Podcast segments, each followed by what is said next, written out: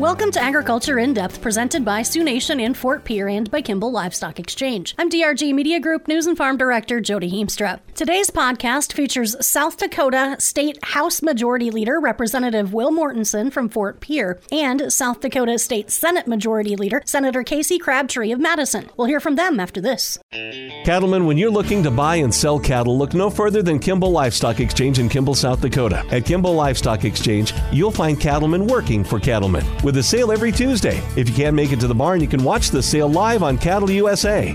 Visit KimballLivestockExchange.com to view upcoming sale information. For more sale information or to consign, call the barn at 605 778 6211, Chad at 605 870 0697, or Wade at 605 730 1801. Mortensen and Crabtree are the prime sponsors of House Bill 1185, House Bill 1186, and Senate Bill 201. Those are bills that they hope will help find compromise between landowners and development of value added agriculture projects in the state. Uh, this is Will Mortensen. I'm the House Majority Leader. I represent uh, Central South Dakota. I'm from Fort Pierre.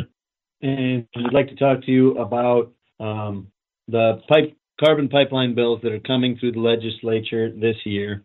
It is no secret to any observer of uh, our process that Senator Crabtree and I kind of fought cats and dogs on this issue last year, and we wound up not making our state any better for landowners, and it didn't get any better uh, for the projects that are getting sited here. Didn't get any better for our farmers, and we're resolved this year that there's a South Dakota way forward when these projects come to our state. We think that we can be fair and respectful to farmers and ranchers while also being fair to the projects that are getting sited here. We're interested in proposing a South Dakota way forward for linear projects in South Dakota.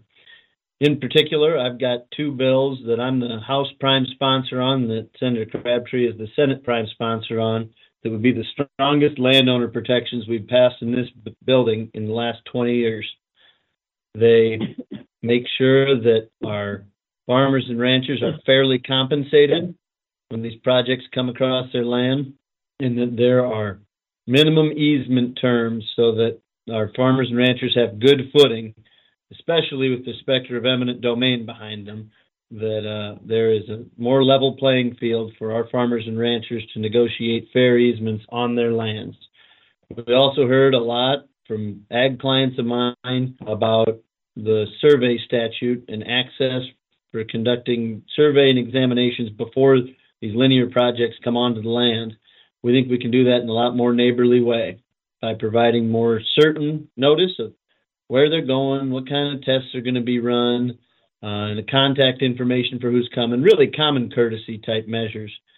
I also happen to think that if um, someone's coming on your land that you don't like or you don't want to be there, um, that they should have to pay a little bit for that. And so that bill also includes a $500 one-time fee for the access that projects have um, onto the farms and ranches across South Dakota.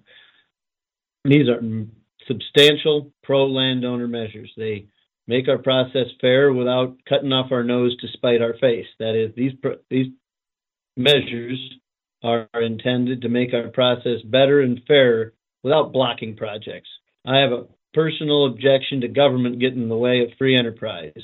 Something is otherwise legal. I don't think we should let government make it illegal. We saw that the Biden administration on the Trans Canada pipelines, and I think that was an example of government done bad. And I don't care if we're talking about federal government, state government, county government, township government. Um, it's not in our conservative ethic to let government block otherwise legal projects from coming across. And so my two bills are very pro landowner, but they certainly don't block projects and they keep our state open for business. Senator Crabtree's taking the lead on one over in the Senate where I'm the, uh, the House sponsor, and I'll give him a minute to, to brief up on that one. Well, thanks, Will, and thank you guys for joining us uh, briefly here. Uh, you'll start to see these move through the legislative process next week uh, with the House bills, and then the Senate bill will move uh, towards the end of next week or maybe the week after, depending on some timing and some committees. I want to just go back to a couple things. Uh, on my side, I'm a I'm a Senate Majority Leader. I come from Madison, and um, in our neck of the woods, uh, this is where this pipe uh, runs a, a lot. Um, about 93 percent uh, of uh, the folks, you know, the landowners in my district have voluntarily signed up for this project.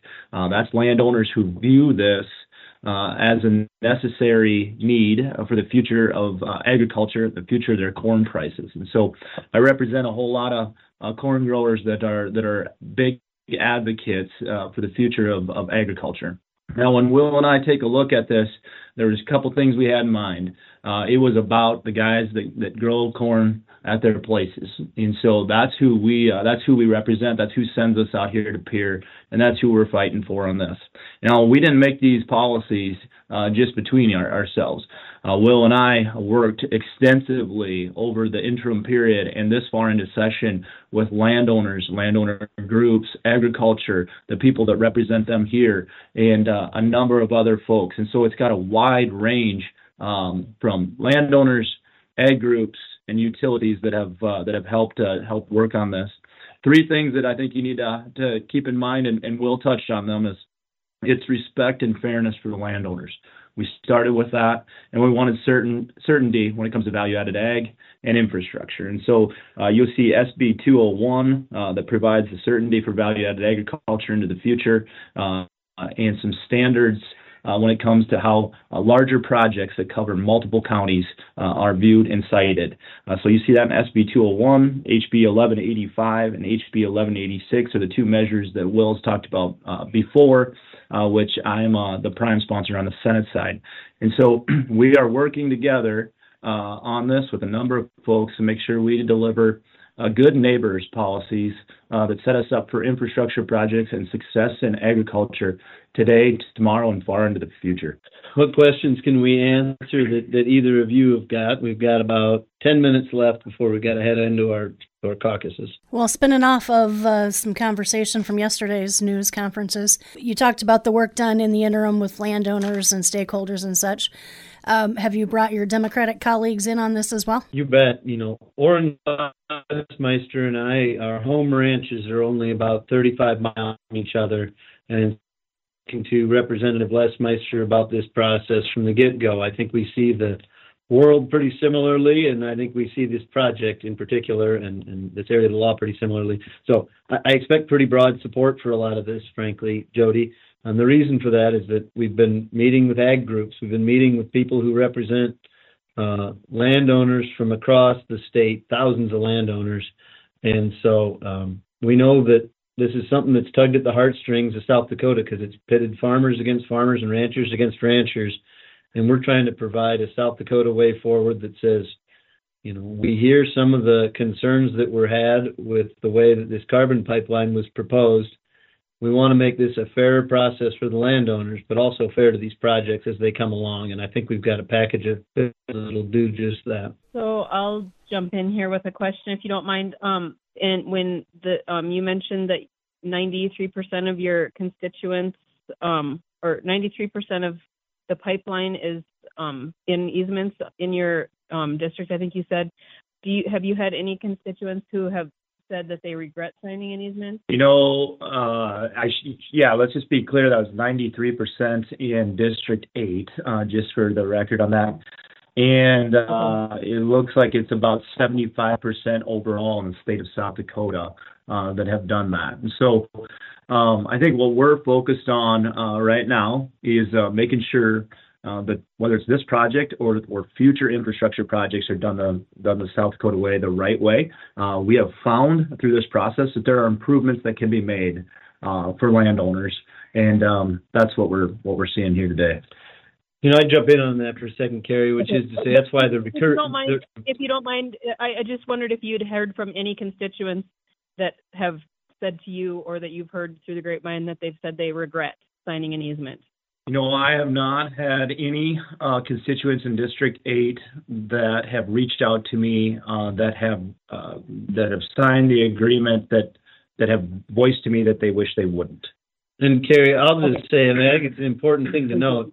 Part of the reason that the recurring payment is so important is that uh, to the degree that anybody felt like they were um, pressured into signing one of these easements, these proposals will provide benefits to easement holders whether they signed a year ago, today, or a year from now.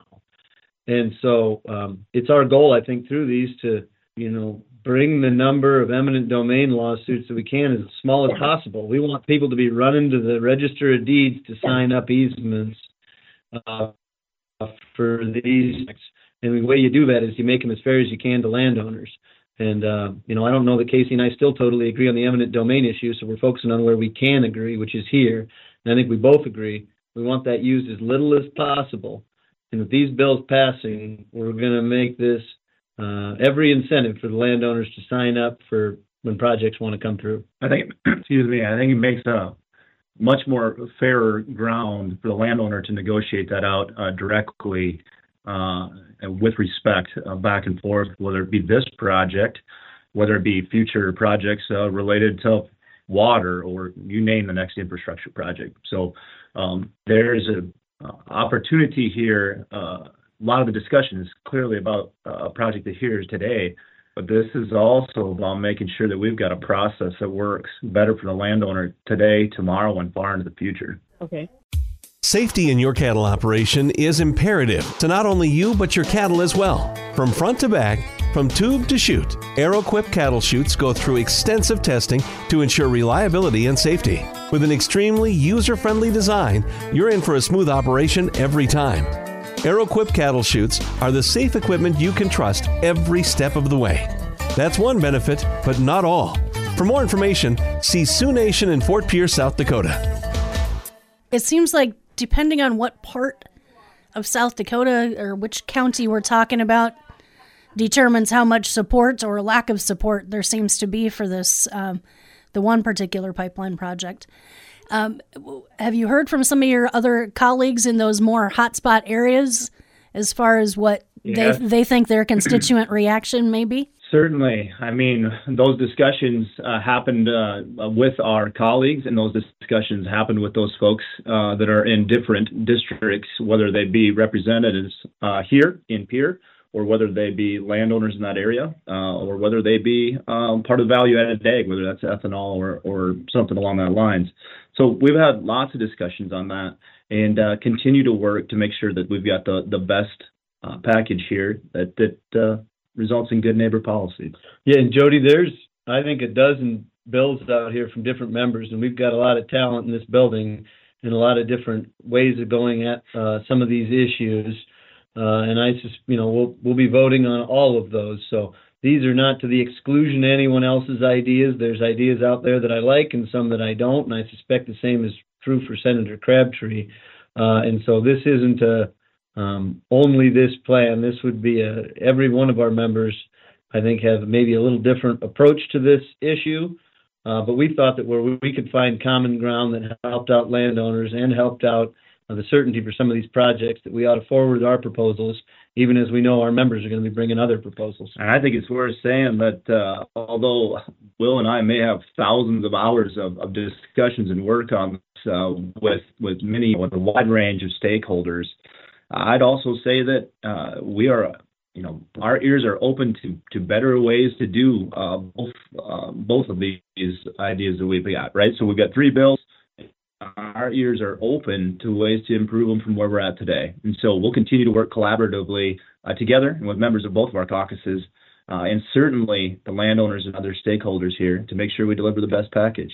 You know, the easy thing I think for us to do would have been to kind of climb into our bunkers and keep lobbing at each other, but that's not what people send us here to do. We're here to try to find solutions that bridge the gap and make a South Dakota way of seeing our way forward on linear projects that are fair to landowners. I think that's what Casey and I are committed to continuing to do. Do you think 100% voluntary easement is possible, even, you know, if we go the try really hard on the South Dakota way, or or is there is that just human nature? That's kind of an insurmountable goal. Yeah, you know, Representative John Sharda, uh, who's from down in the southeast corner of the state's got a bill that sets it at a requirement of a certain percentage of voluntary easements before eminent domain kicks in. I think his proposal is going to get um, a good full hearing, and it's an idea that we've heard bounced around really for the last couple of years. And um, again, our goal is to maybe try to get at the eminent domain problem a little different way by making uh, landowners have additional incentive and all the incentive in the world to sign up voluntarily. Um, the eminent domain question will be heard in these halls. We're going to still have that, and Casey and I still have our views on that. Um, where we couldn't come to consensus, we, we decided to move on to other areas where we thought we could come to consensus, and so that's what's in our three bills. No, I would I would just add to that. I would add to that. I think uh, both Will and I agree wholeheartedly that uh, that we think and we hope and we have pushed um, the project uh, to negotiate these things without using eminent domain. So we certainly hope they get uh, that done with 100% voluntary. That'd be great. It'd be great. I, I can't guarantee that'll happen, but that is the goal. That should, in sure. every case, I mean, for roads, for water, for any of those that have eminent domain, I think that should, even in those cases, be a, a tool of very last resort. agreed. Do we have time for? All right, another we got question? time for about one more. Yep, last one. Okay. Um, can you tell me if any cost benefit analysis has been done on the uh, Summit pipeline? On the economic impact to the pipeline, is that what the question is? Um, yeah, just the ben the cost versus benefits. I guess. I mean, there's I'm sure there's several ways of looking at that, but Yeah, I mean, I, I think that the ethanol industry and the corn growers have started to do a lot better job of explaining the economic benefits uh, of, of the uh, carbon pipeline. And it's really about, you know, getting ready for sustainable aviation fuel and what they tell us is the next generation of ethanol in this state. I'm a big believer in value added agriculture um, as a general proposition the costs, I got to tell you, Carrie, they're hard to quantify. I mean, when I'm talking to clients of mine who, um, you know, are have been notified that they're along the route, um, I don't think that's a cost I can really put a number on in a lot of cases, right? I mean, uh, the, the land, the tide of the land runs deep, and so uh, I think we know the the economic benefits that are going to accrue to our corn farmers in particular uh, into these ethanol uh, facilities so that they can stay strong and vibrant for decades to come. Um, the cost side, you know, is is something that it's a little bit harder to put a specific number on. I guess I'd say it that way. Yeah, there's a number of economic impact studies that have been uh, been done and have been uh, distributed out over the last few months on this. Uh, one thing that I would note is I was at a landowner meeting in Kingsbury County, which is where I grew up, and in that meeting, uh, they were talking about uh, the benefits of carbon sequestration as it ties into a new project there, which is called GEVO.